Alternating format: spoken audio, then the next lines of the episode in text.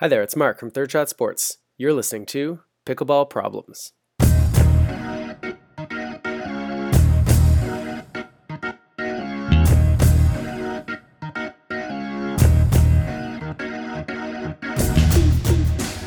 All right, and welcome to the show. Pickleball Problems is the podcast where we solve your pickleball problems. Give us a call at 1 833 Picklebee. That's 1 833 742 5532. Now, if you've been a longtime listener to the show, you know that it's typically I, Mark Renneson, that answers your questions. Well, I'm very happy to announce that this week I'm not going to be your professional pickleball problem solver. We've brought in a special guest. Now, if you've been around the pickleball world, this name will be very familiar to you Tyson McGuffin. He's taken the pickleball scene by storm over the last couple years. He's won basically every tournament that there's out there to win, uh, including the most recent USAPA National Championships in singles. Tyson, welcome to the show. Mark, thanks for having me, man. Uh, it's a pleasure. So I hear uh, you're in an airport somewhere. Where are you? Yeah, I'm in. I'm in Spokane, uh, getting ready to head to Palm Springs for a couple of days.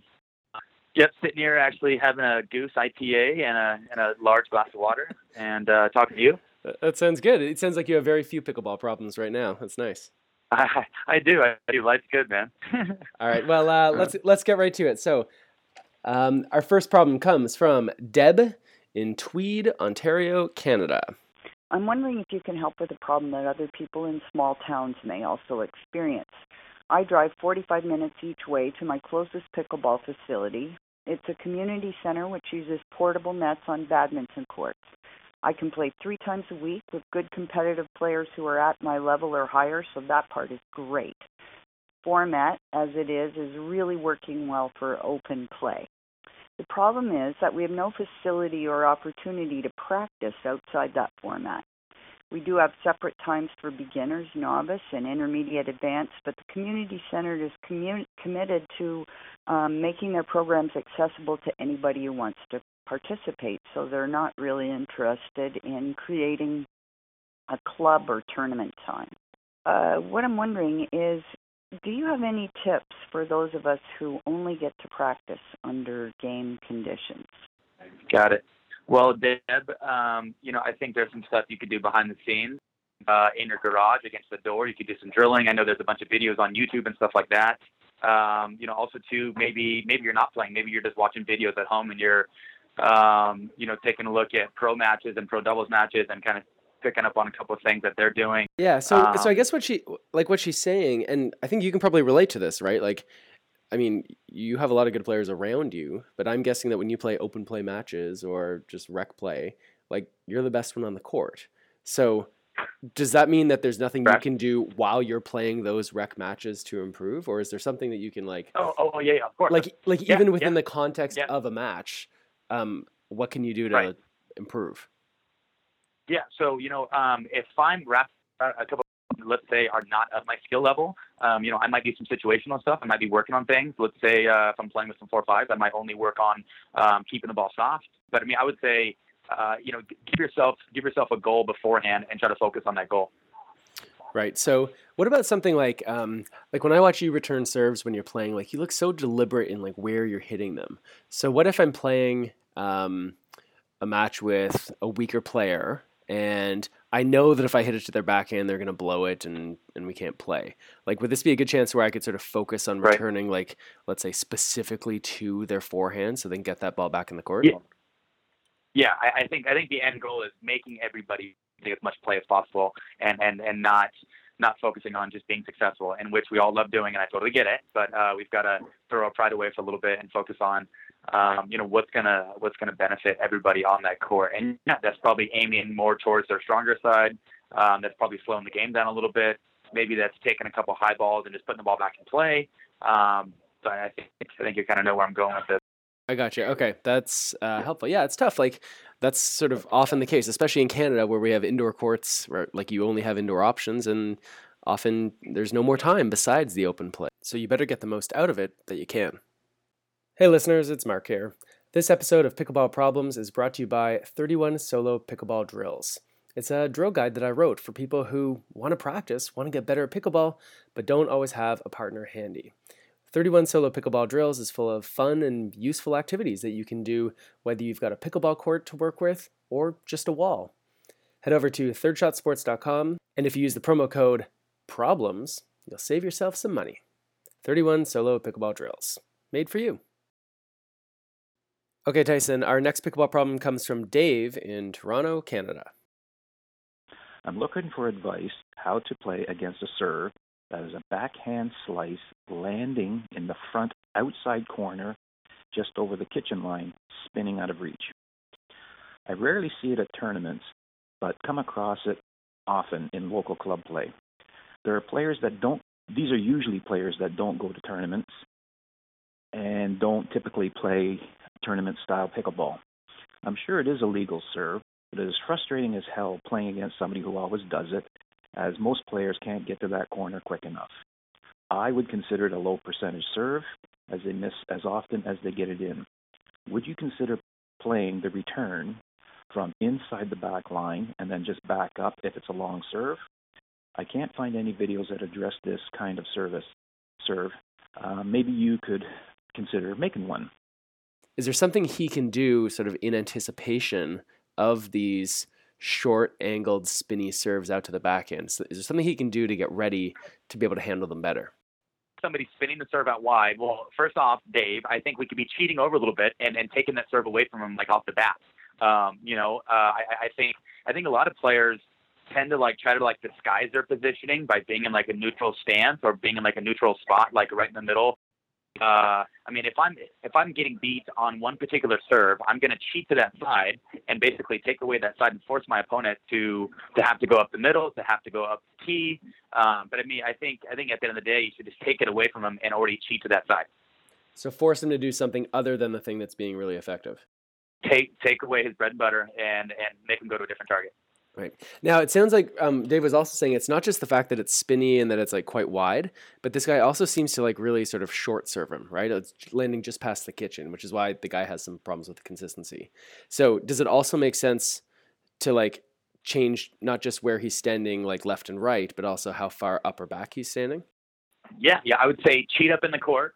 Um, but you know, just be just be aware that if you if you get cheating up in the court, he might throw a couple serves deep, um, just to kind of keep kind of keep you honest. And I think I think the end uh, end end goal is cheating up a little bit, moving to your left, taking that serve away from him, and then uh, and then forcing him to hit a different serve. Right. Nice. So it's so it's not always about you hitting your best shot. Sometimes it's about making your opponents hit something that they don't like. Yeah, I and your opponents play outside of their comfort zone and making them you know choose their targets wisely because you're going to take it away. Gotcha. Okay, great. Okay, Pam in Essex, Massachusetts. Hi, Mark. It was really good to see you in Danvers last month. I had fun at your clinics. Uh, I meant to ask, but I didn't get to, about your advice for when in rec play you should or must uh, stop the game due to a ball rolling onto the court or oh, who knows, whatever kind of mayhem might be happening behind the baseline. You know, in the middle of a dink rally, everybody hates to stop and play the point over, but the opponent yelling, play it or don't stop when a ball is like dangerously close to their feet, it's almost more distracting than the ball itself. So um, you play on, and then at the end of the point, they ask you, "Did that ball bother you?" Well, if you won the point, you're a jerk if you say nope. And if you lost the point, uh, yep, that's the wrong answer. So, looking through the rule book, the hinder rule seems vague enough to be mm, pretty much useless. So, when does something interfere?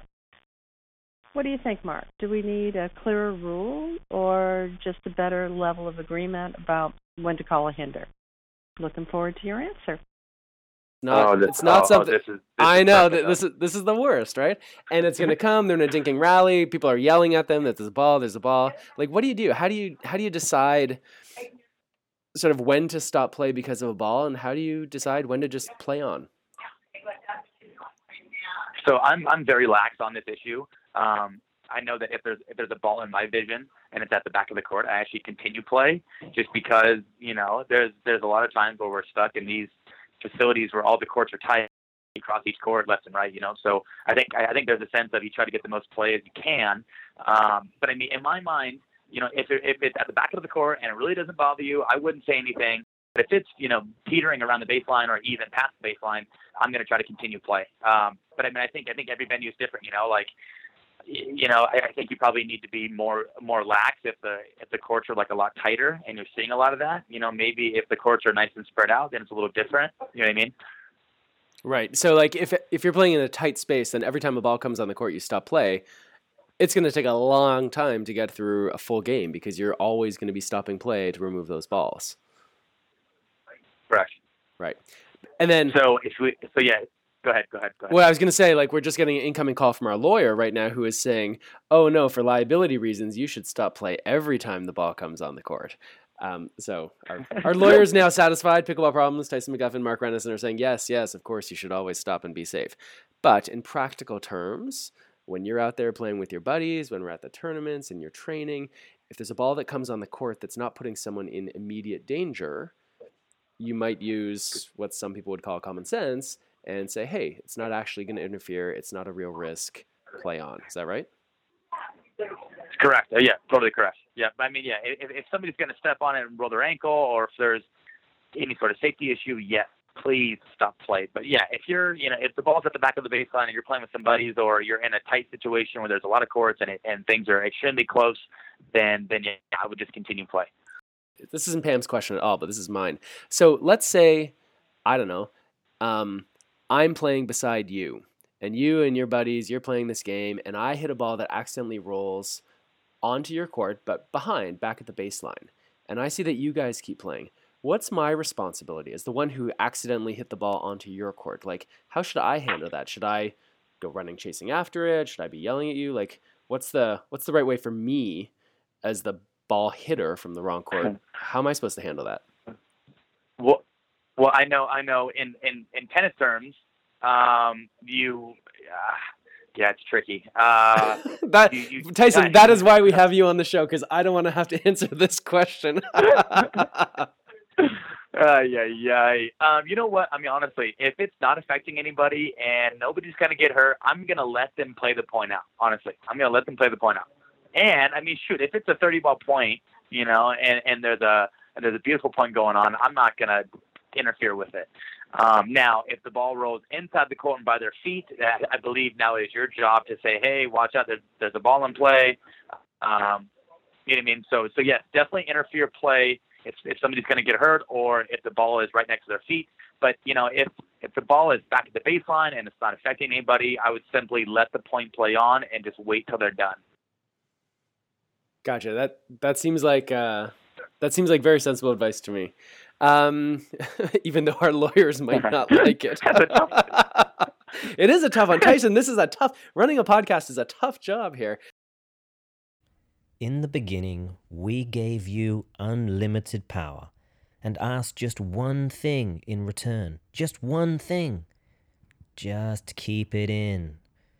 What were we thinking? Mistakes were made, lives were lost. But this time, just relax. We've got you covered. Selkirk. Power, control, no compromise. In case you're just joining us, I'm here with uh, Tyson McGuffin, the pickleball wonder kid, the Golden Boys, winning all the tournaments, and he's been kind enough to come on here and uh, join us to answer some of our pickleball problems. Our next problem comes from Parker. Um, and Parker, I think, was on Facebook. And he has had a very specific question just for you.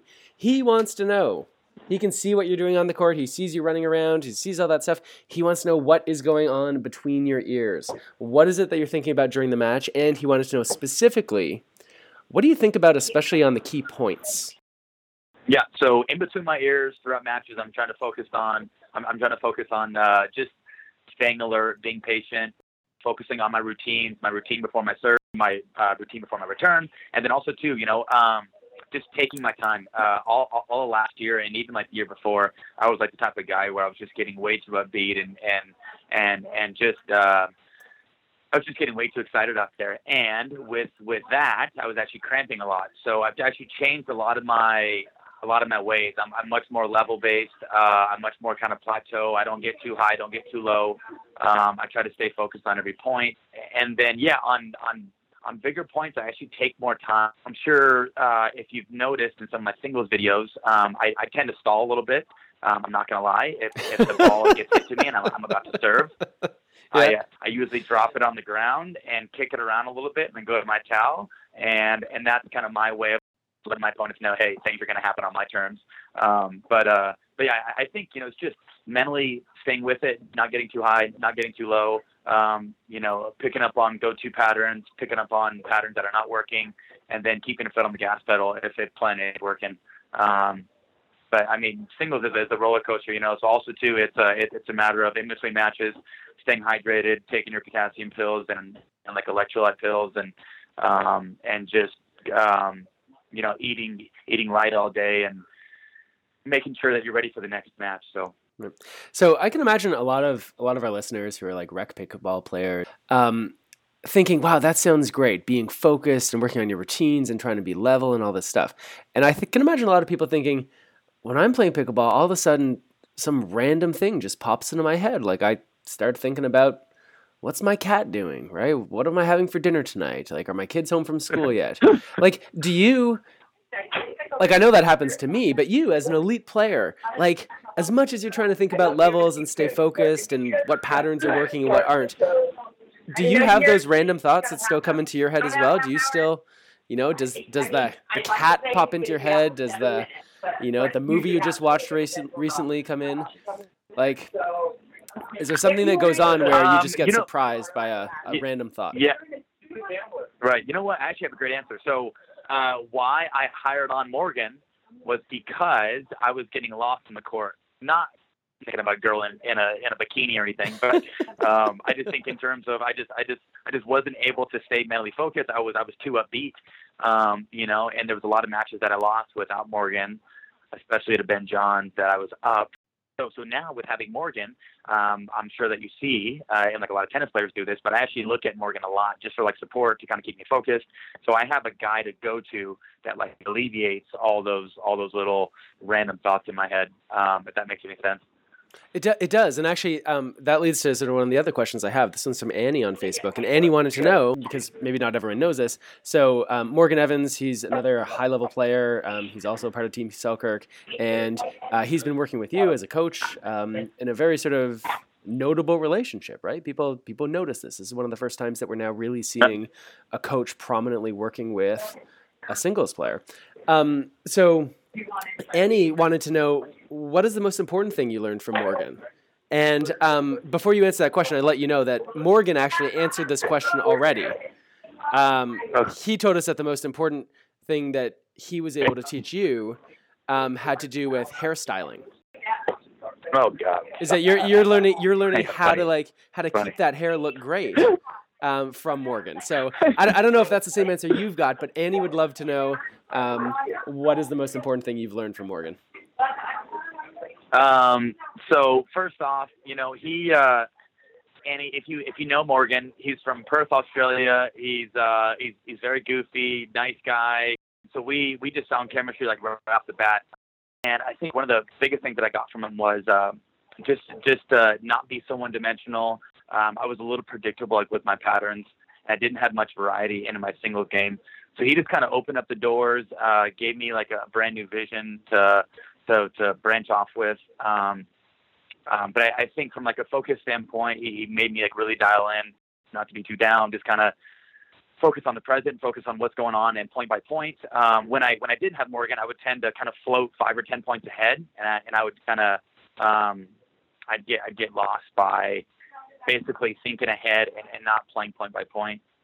I think I think there's a there's a huge sense of like when I take my time out, um, just having somebody there that's comforting, that's calm, and hearing his voice, um, it just kind of makes me relax and makes me play better. So it, it sounds like a lot of it, it, it's it's less about technique and it's you know to some extent about tactics and changing patterns, but very much it's sort of the psychological aspect. Is that fair to say?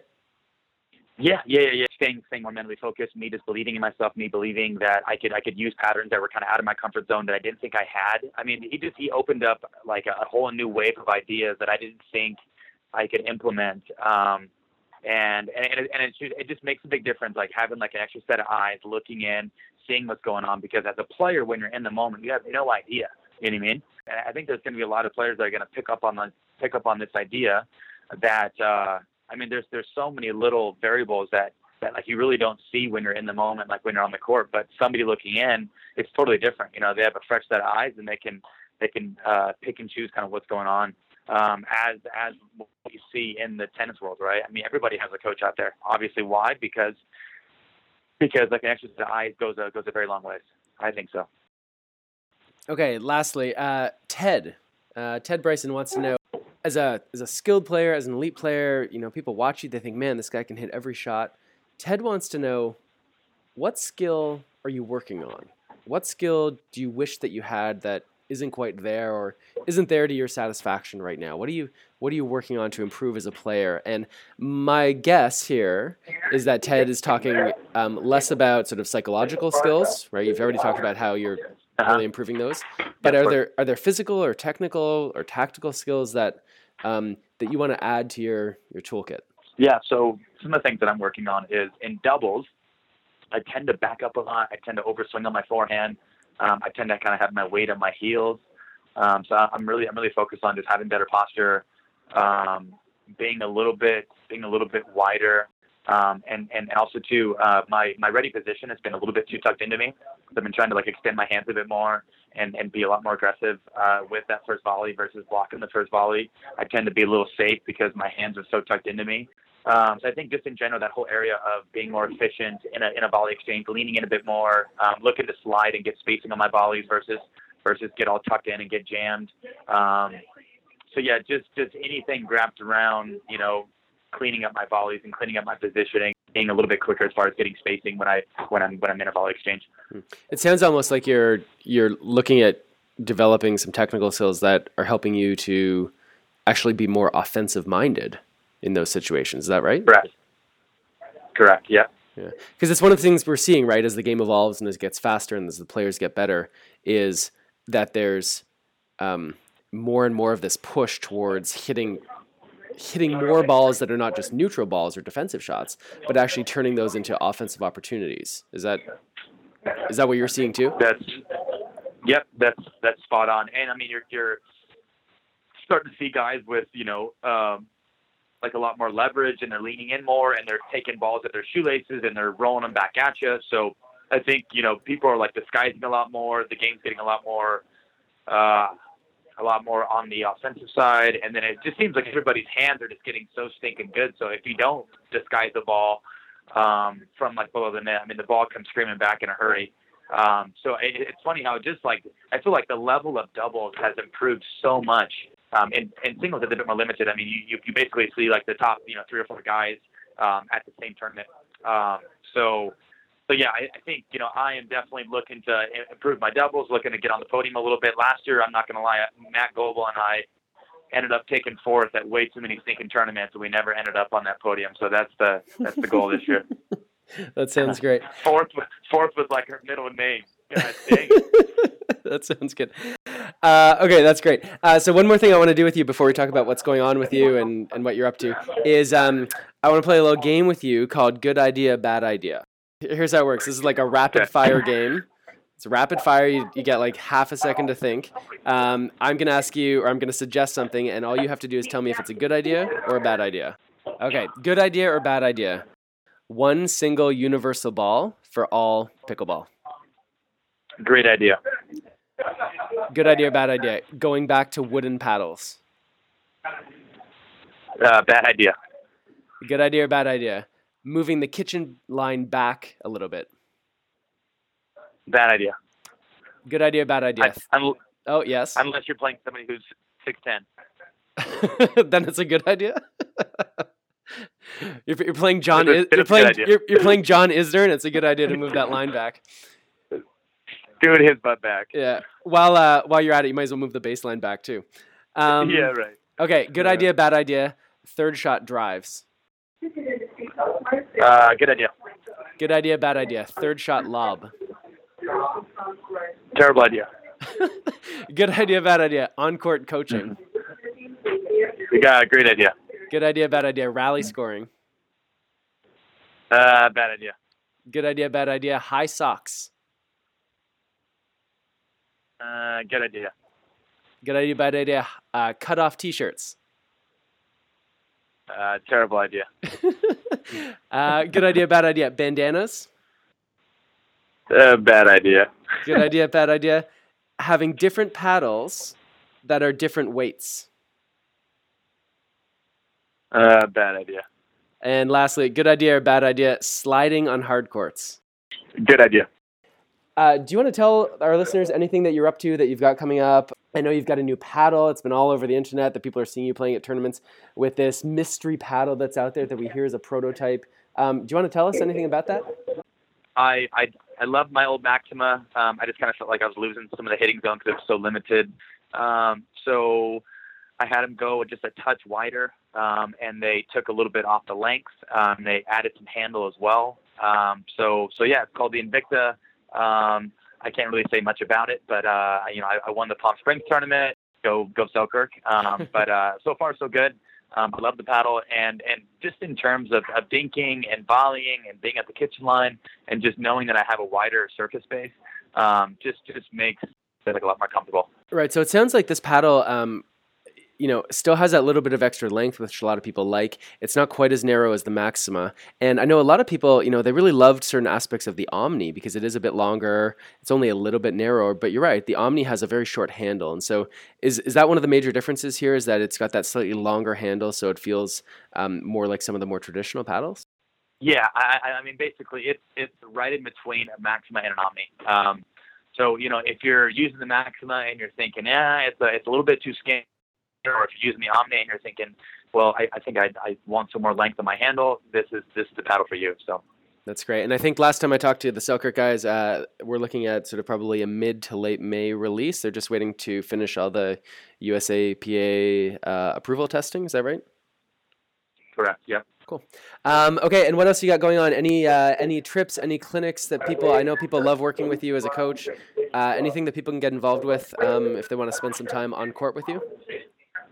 Yeah, yeah. So um, I, I actually just took a new job. Uh, I'm in Spokane, Washington. I'm the director of tennis and pickleball um, at a club called North Park Athletic Club. If you guys are ever in Spokane, Washington, look me up. Basically, for like the next, I'm not gonna lie, for like the next four months, I'm actually traveling each weekend, and I'm doing camps or I'm playing tournaments. In the U.S. Open here in two weeks, I'll be in Naples for 10 days.